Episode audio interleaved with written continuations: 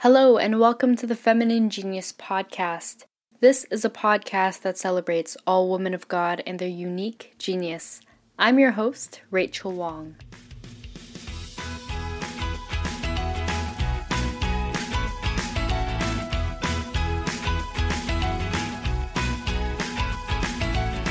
For this week's episode, we're touching on a topic that is very near and dear to my heart mental health within the Catholic context. I'm joined today by Maribel Laguna, a licensed professional counselor based in Texas and the co owner of In His Image Counseling Center. When Maribel started discerning what she wanted to do after she graduated from university, she vowed that she would never become a Catholic counselor.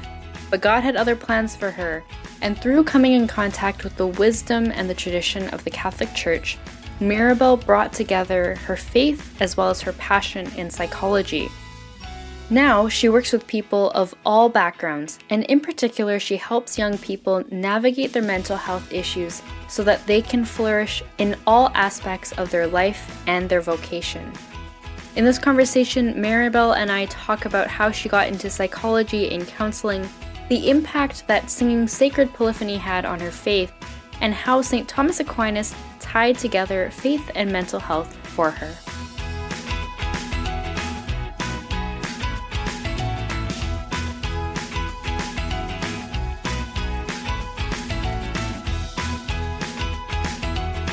Hi, Maribel. Hi, how are you, Rachel? I'm doing great. How are you? Good. I'm surviving COVID, so I think that's good news. that's so wonderful. Yes, I know we've connected a couple months back, and I'm glad to hear that you're surviving COVID and hopefully thriving as well. Yes, it's been an interesting journey, I think, for all of us. Absolutely. Yeah. So maybe, Maribel, to start off, if you could maybe introduce yourself to our listeners and share a little bit about what you do right now. Well, my name is Maribel Laguna. I'm a licensed professional counselor in Texas.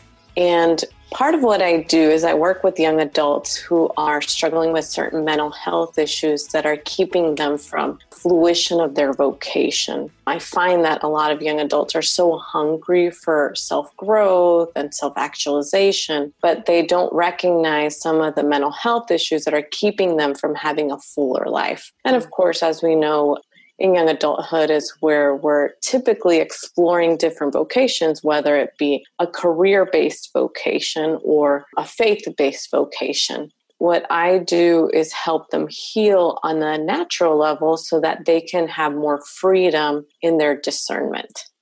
Mm-hmm. I think that that's so powerful too, just because we all have dreams and we have desires. But as you're alluding to, sometimes there can be very natural things. We don't even recognize that it's kind of keeping us from maybe attaining that. So when I hear that, at least, and kind of being in the stage of life that I'm in, I think that it's just such an important thing to talk about. But also, it makes me reflect on my own life and where are some areas that I could maybe improve. And I think that this is where this all comes in. So, have you always been interested in becoming a counselor or like what was that journey like? Well, I started off pre med, but I quickly realized that the sight of blood made me faint. and so I thought, okay, I've already declared this major, psychology, in order to get the prerequisites for medical school. I think I'm going to just stick with the major and forget about the medical school piece. I found it very interesting just learning about why people do what they do and just different types of psychological disorders and how they originate. And I found myself being so interested in it that I thought, you know what, I'm going to take a break after undergrad and just let that interest sit. And I'm going to see what happens with that interest. You know, am I called to do something just with a bachelor's or am I called to go to graduate school? And so I started working in this early intervention program, and I was sitting with a family because I was their service coordinator. And when I was there, I realized that what they really needed was psychological help. And I felt ill equipped. And so it was, I guess, the interest that was sitting there, but then also the humility of not knowing enough. the discomfort of those conflicting feelings really catapulted me into exploring graduate school and applying. I was telling someone the other day, I probably got the bare minimum score to even get into graduate school. The day of the GRE, I got there an hour late. I applied last minute. It was like all these last minute things. And it was kind of like my Hail Mary. and, and I think that Jesus must really listen to his mother because I got in and I thought, wow, this is a miracle in and of itself. And so after that, you know, I did graduate school and that whole bit. And I swore up and down that I would never, ever, ever be a Catholic counselor, right? If you want to make God laugh, tell him your plans or also tell him what you will never, ever do. and I just think that God really respects my free will, apparently, but He is very patient and slowly showed me that's not what He had planned. Mm-hmm. And through my interest in learning and helping clients heal on a deeper level, I realized that God was inviting me to use my Catholic identity as part of the instrument for change. And I just couldn't say no. And so now I'm, I guess, in. I've drank the Kool Aid 100%. And that's part of the reason I'm involved, not just on the local level. I'm unapologetically a Catholic counselor, but also nationally. I'm part of the Catholic Psychotherapy Association and helping organize conferences to help other mental health practitioners understand what it's like to integrate faith and sound evidence based psychological practice. I think there's a lot of work still to be done in our field and in collaborating with the church. And a lot of it is based on, you know, psychology probably really messed up in the early years when they collaborated with the church. But now I think we're making a better comeback, especially through this organization. And I hope that we can work in greater collaboration to help God's people heal.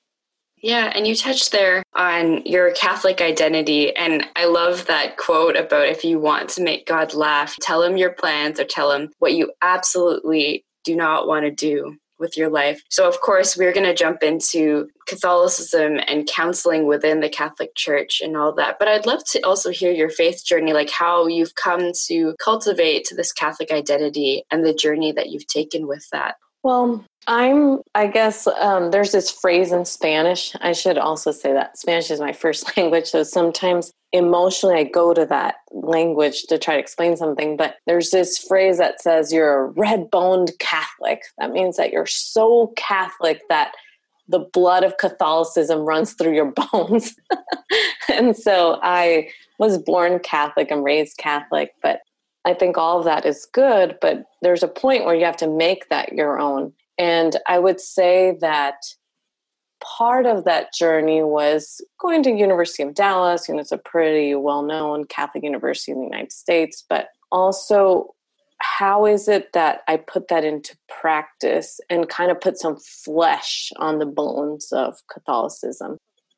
Probably singing Latin music, singing sacred polyphony in my university, there was a small group called Collegium Cantorum. And part of our mission was going to different countries and different parishes, even locally, and singing sacred Latin music.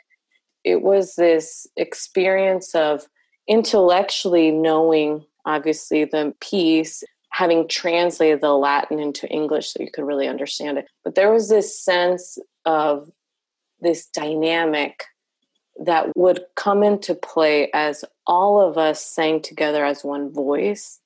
Just thinking about that experience still gives me chills. And it was through kind of those relationships, but th- then also the expression of those relationships through music that really converted my heart to see that there is something that you can do as an instrument. So your voice is an instrument that really inspires people, even though they might not be able to understand the translation of the Latin. Mm. Singing sacred polyphony is like putting your toe in heaven, being able to touch it just slightly. And so I think that converted my heart into knowing that, hey, this faith that I've learned through classes or in my home life really has flesh and really can be an instrument of change. Mm-hmm.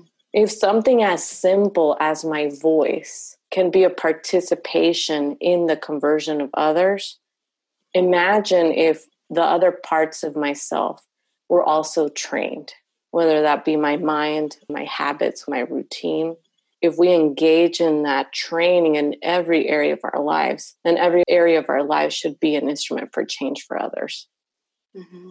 You know, it's not lost on me that now the counseling center that you work for, it's called In His Image. Like one part of you, like your voice in your case, but also when we're able to integrate every part of our being, which is literally made in His image, and use that as a vehicle to bring the faith to other people like how much more can we do so that's such a beautiful thing and i think that it also just speaks to you know this beauty that really attracted you to these latin songs or hymns but also using that as a way to reach other people in the faith and i think that it reminds me of edith stein who like is one of my favorite saints she says the world needs who we are and i think that she's calling us to use every single part of who we are.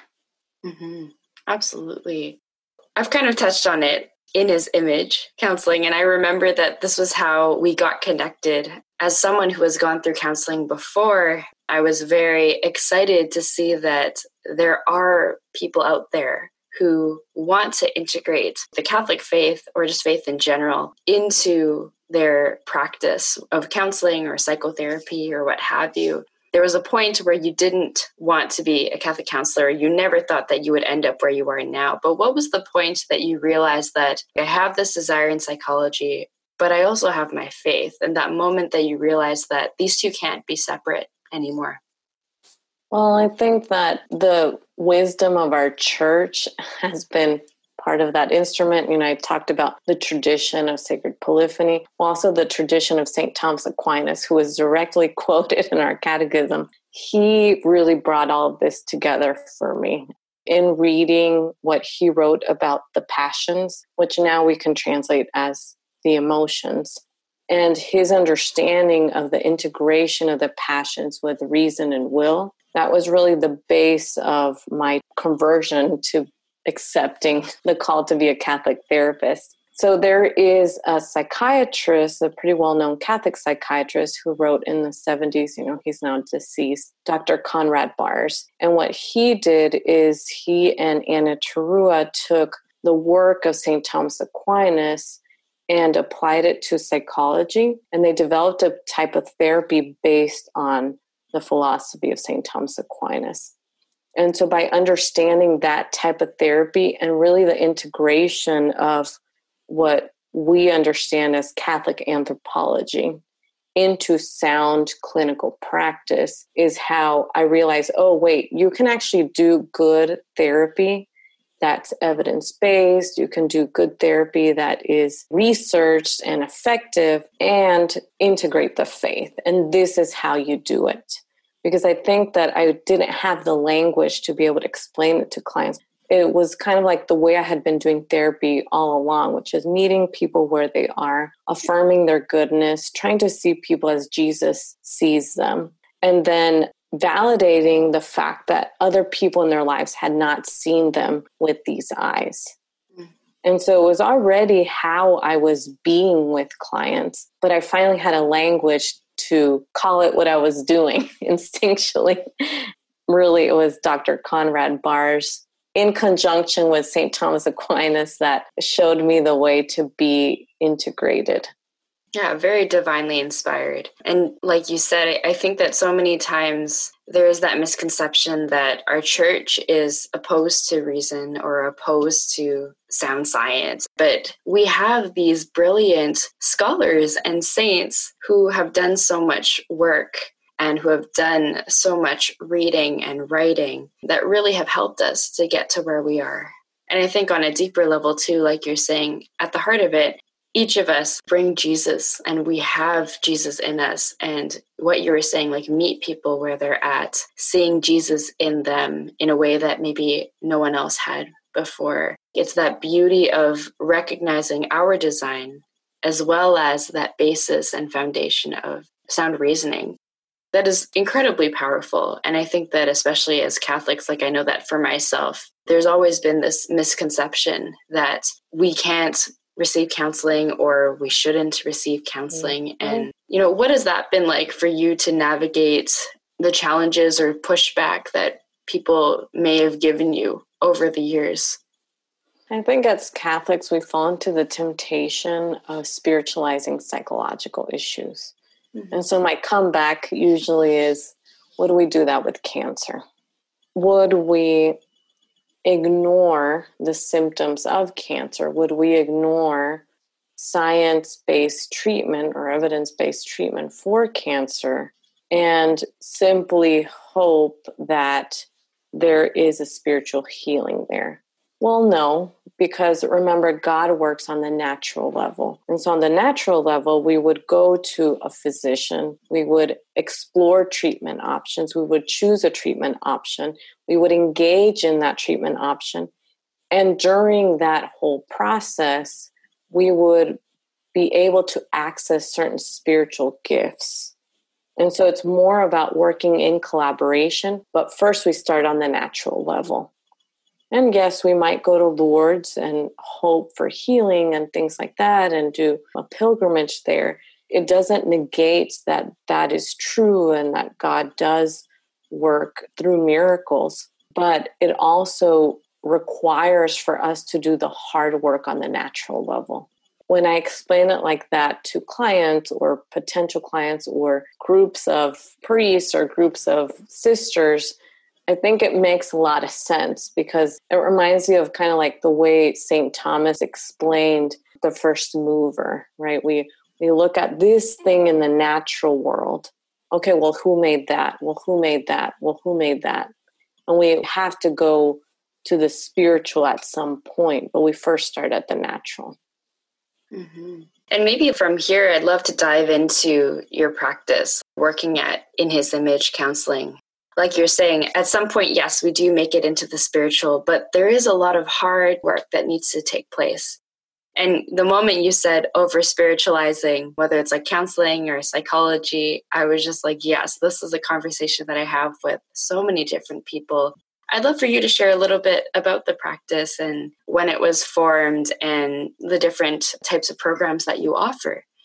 In His Image Counseling Center really started with my business partner, Sue Baars, in San, San Antonio, Texas. And it was in the 90s, and we're starting a YouTube channel, so we were shooting our video for that. And she was telling the history of the practice, and she said she was really felt called to go into prayer practice, was praying about it, and she's like, I need a name. And she woke up in the middle of the night, and I think the Holy Spirit was just like, Hello, here you go. and the phrase in his image came to her. And so that really was, she thought, a title that captured what we do and a title that captured affirmation therapy, which is this therapy that I've talked about based on the philosophy of St. Thomas Aquinas. Later on, you know, she moved to Dallas, the Dallas area. And fast forward some years, you know, we met and then we decided to establish a partnership. And from that you know really a mentorship developed but also a friendship. And it's very neat to see how we kind of work in tandem but through that relationship other therapists have joined us. Mm-hmm. you know whether they met her at a conference or that whether they met me at wherever. Some of our goals are training therapists to integrate faith with sound clinical practice. And we have consult groups and we have times where we meet just to have dinner. And so, what we really like to do is create a community within our practice. Because if we practice building relationship, whether it be a professional relationship, whether it be professional development, but also just leisure, then we can model that to clients and it naturally comes out in the therapeutic relationship in that professional relationship And the other thing that we like to do is provide psychoeducation for our community, whether it be our local community or national community. And we present to all sorts of groups, whether it be a young adult group or Sue presented at the Courage Conference this past year. You know, I'm scheduled to present at another conference in the near future. And so it's like what we want to do is get the education out there so people start realizing, oh my gosh, yes, this is what I've been dealing with and again, I don't want to negate the importance of this. I've been praying this novena and that novena, and, and I'm not seeing any results from that. And I think people get frustrated because they're seeking that healing, but they forget about this natural piece. And I think there's a lot of fear also of Catholic therapy or just about therapy in general in the Catholic world because I think people are fearful that a therapist will mislead them and will tell them confession is not important or you know what it's okay to cohabitate or whatever get divorced and so i think that part of this marriage right of psychology and catholic teaching it creates a safe space for clients a, a place where they can come and know that we're following the magisterium and so we want that space, that safety to be advocated, even in the public square, mm-hmm. to be advocated, you know, as we give these presentations.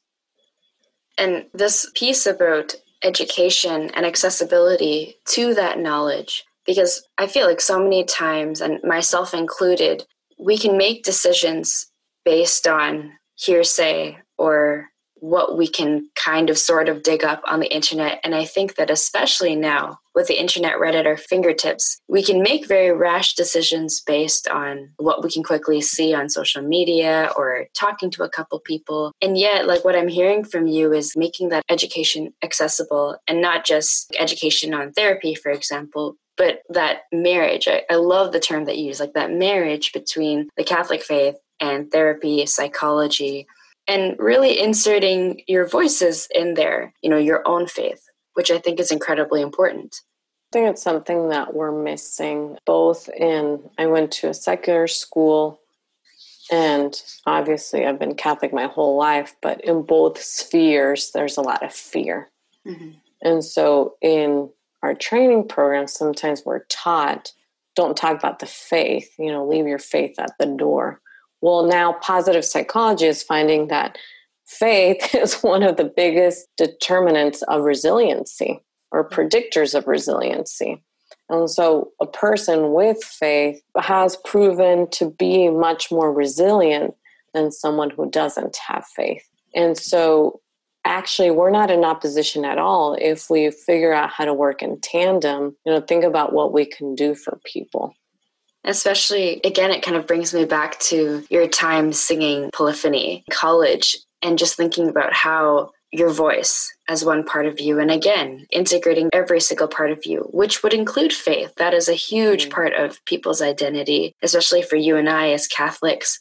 So it's like for a patient to not be able to integrate that if they wish, of course, but for them to maybe sideline that out of fear or for a counselor on the other side of the i guess of that counseling appointment for them to again if the client wishes if they're not able to integrate that. I can see that it could also maybe like bring up some barriers as well or at least it may not be able to help tell the whole story of what a person might be dealing with mm. and i think you bring up a good point like if the client wants that. You know, the professional relationship, the client therapist relationship is a very respectful one, but one that requires the therapist's willingness to walk on sacred ground. And there's a lot of clients, and I don't deny this, who have been very hurt by the church or people in the church. They wouldn't be ready to necessarily directly talk about the faith or directly talk about their relationship with God. Mm-hmm. And that's okay because we're meeting the client where they are, we're respecting the space in which they are, and we're gently helping them heal so that they can make that decision about their spirituality on their own. It doesn't have to be something that's forced, and it shouldn't be something that's forced by the therapist. Yeah. And it's just like God reaching out. You know, He is the one that will always reach out and kind of meets us where we're at. And you have that beautiful image on your website of God reaching out to Adam. And it's wonderful just because it really shows that no matter where we are or how far we feel like we've gone, He's always the one that reaches out he's always the one that meets us where we're at. And I think that it's a beautiful thing that you folks are doing. And one thing that I wanted to jump into a little deeper, because this is something that prior to meeting you, I didn't even realize was a thing. But you were talking about self actualization and helping young people really learn more about themselves and maybe even recognize some of the barriers that they have. I'm curious to hear a little bit more about that and how you came to do this kind of practice alongside some of the other counseling type practices that you do? Well, I think that as a young adult, I'm not a young adult anymore, but when I was a young adult, I think I was also searching, right? What is God calling me to do? I think you can hear that in what I explained. You know, it's like I have this interest, but what am I supposed to do with it? However, in that search, there were people along the way that really supported me. And whether it was just healthy friendships, healthy, good friendships, people that can call you out in the middle of the store and say, Hey, what are you doing? You're not meant for this, you're meant for something greater. Mm. But then also a spiritual director and a counselor, and just all these people that were in my life that helped guide me when I was searching. And they were kind of like those little markers when you're in a campground. Oh, okay, this is a trail. Get back on the trail. and so we all need those people in our lives. Mm-hmm. But what I'm starting to see is that our society is very broken. I don't think that's any news to anyone. I see that young adults, because they've lived in that broken world and we all live in it, mm-hmm. sometimes the markers are not as clear. And so counseling can be one of those markers that sort of points them towards that next marker and the next marker. And it's a tool that can help people heal again on the human level. John Paul II revolutionized seminary formation. He talks about four pillars of formation human, pastoral, intellectual, and spiritual. He says that the most important pillar is the human pillar. And so we all know that because of our broken society and, of course, some broken families, that we lack human formation. And John Paul II also said that his first house of formation or his first seminary was when he saw his father kneeling in front of the Virgin Mary praying the rosary. When we miss out on those lessons in our family of origin, we sometimes don't have adequate human formation to be able to make a full and informed decision. And so he outlines self knowledge is necessary for self restraint, which is then necessary for self gift. And the self knowledge piece is a lot of us have been stuck there. What is it that I know about myself that I've harnessed, right? Not repressed, just harness, guide, so that at some point I can be a self gift either to the church, to another in marriage, maybe to a ministry, you know, if people are called to the single life. And one thing that I have found is that when we don't address the human pillar and when we don't address increased self knowledge, our capacity for self gift is limited. Absolutely. That just reminds me of if we are cups filled with water, for example, like we can only pour out as much as we have inside. And I feel like, you know, when I think back on my own life too, sometimes you give or you give or you just try and chase after so many things, but you really have no idea what's going on inside.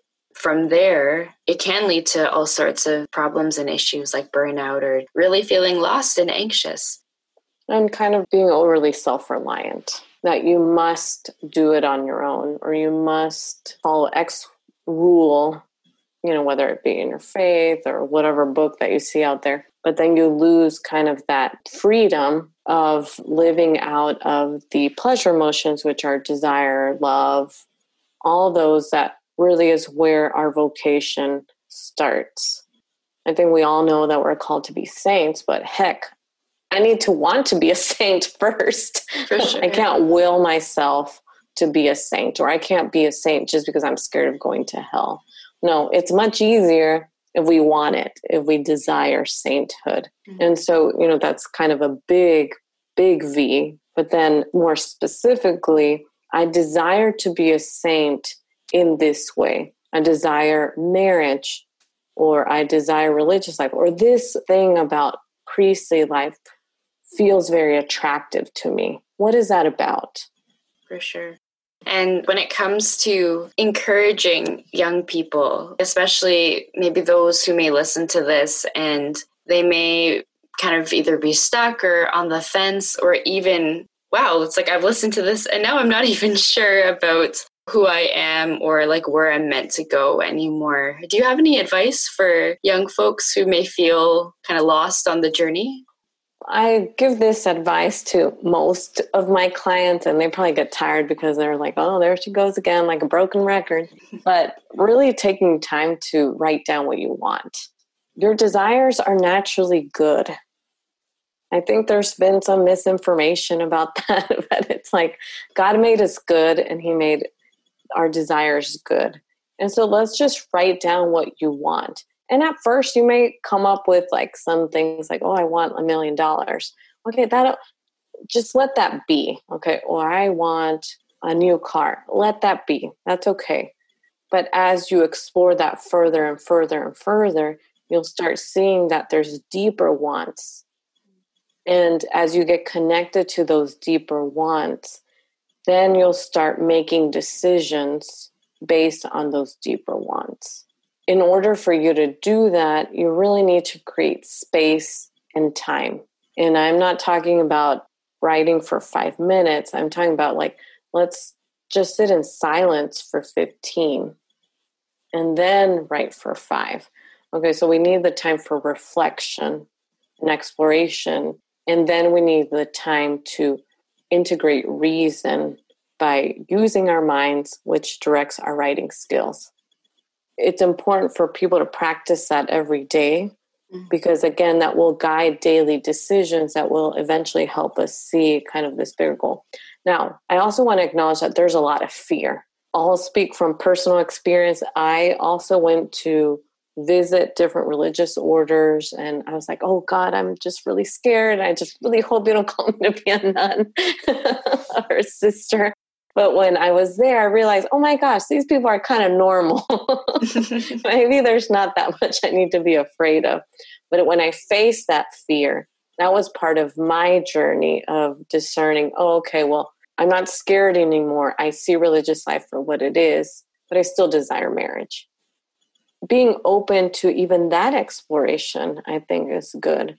Just sitting with the fear, letting the fear be there, acknowledging the fear, but then still making some courageous moves. Okay, still choosing courage. And I'm really afraid to go to this St. Andrew's dinner. But because, hey, what the heck do I have to lose? Sure, I'll go. Or I'm really scared to call the vocations director.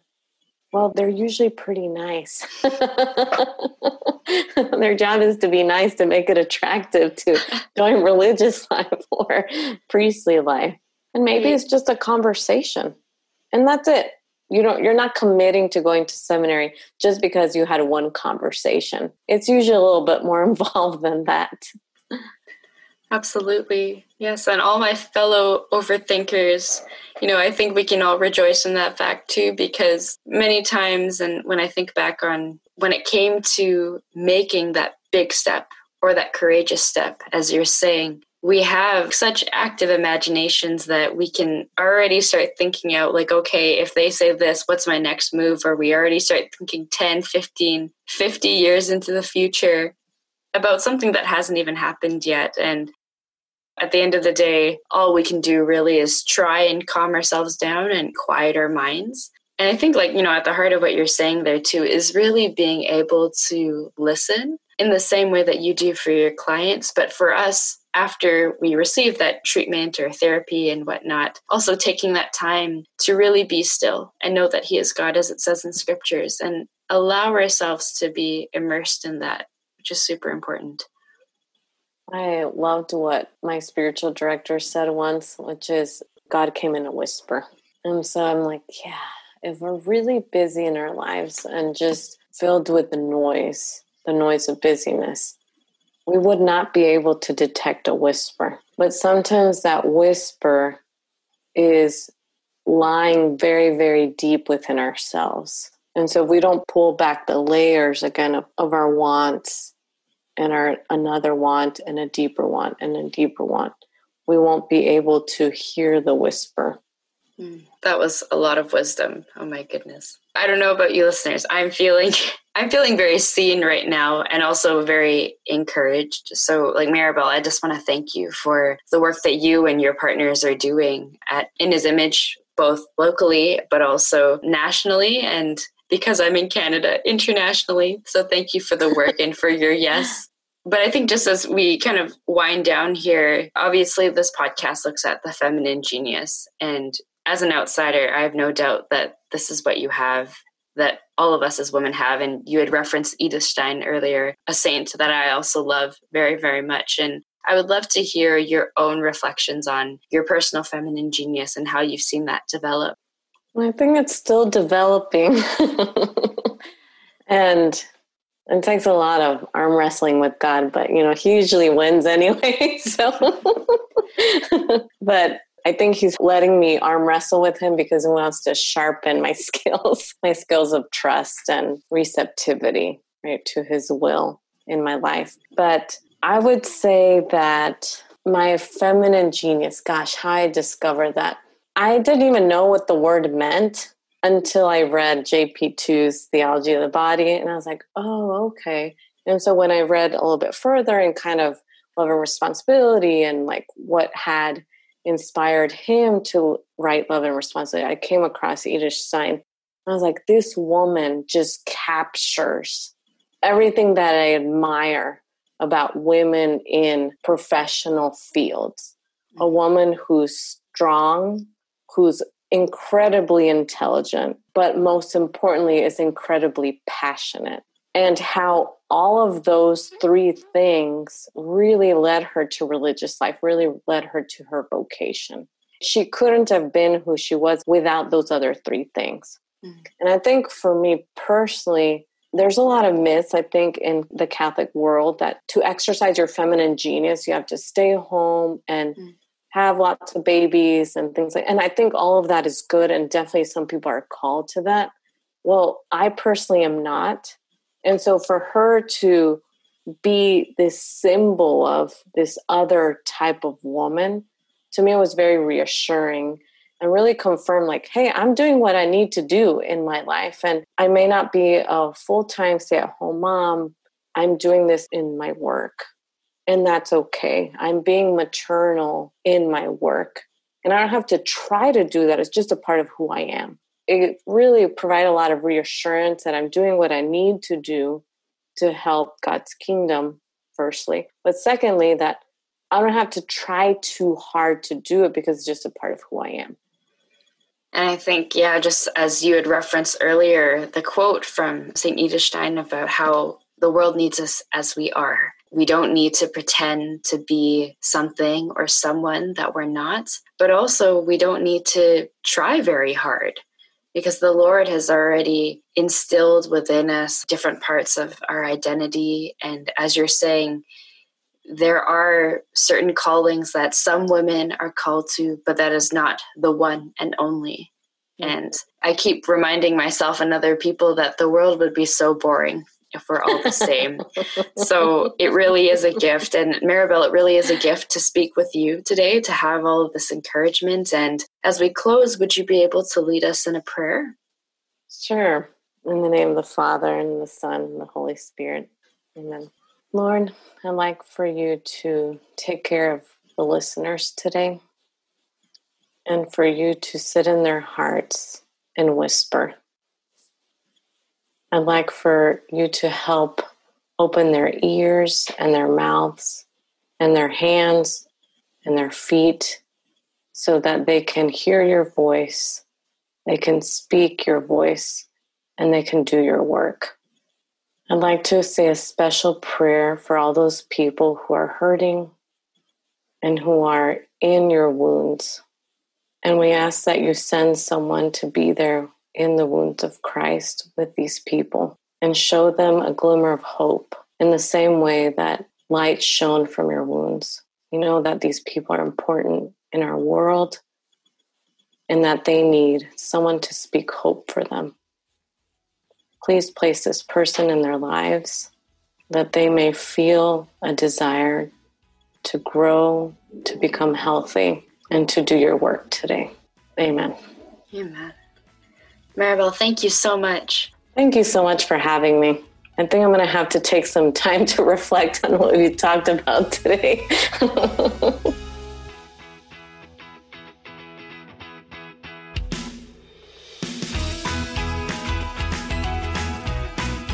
My thanks again to Maribel Laguna for joining me on the Feminine Genius podcast today. I learned a lot from my conversation with her, and I hope you did as well.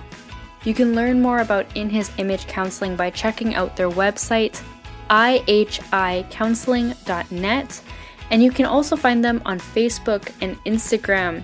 And they also have a wonderful YouTube channel where you can watch more informative videos on some of the things that Maribel and I talked about, as well as countless other topics in the realm of mental health and faith.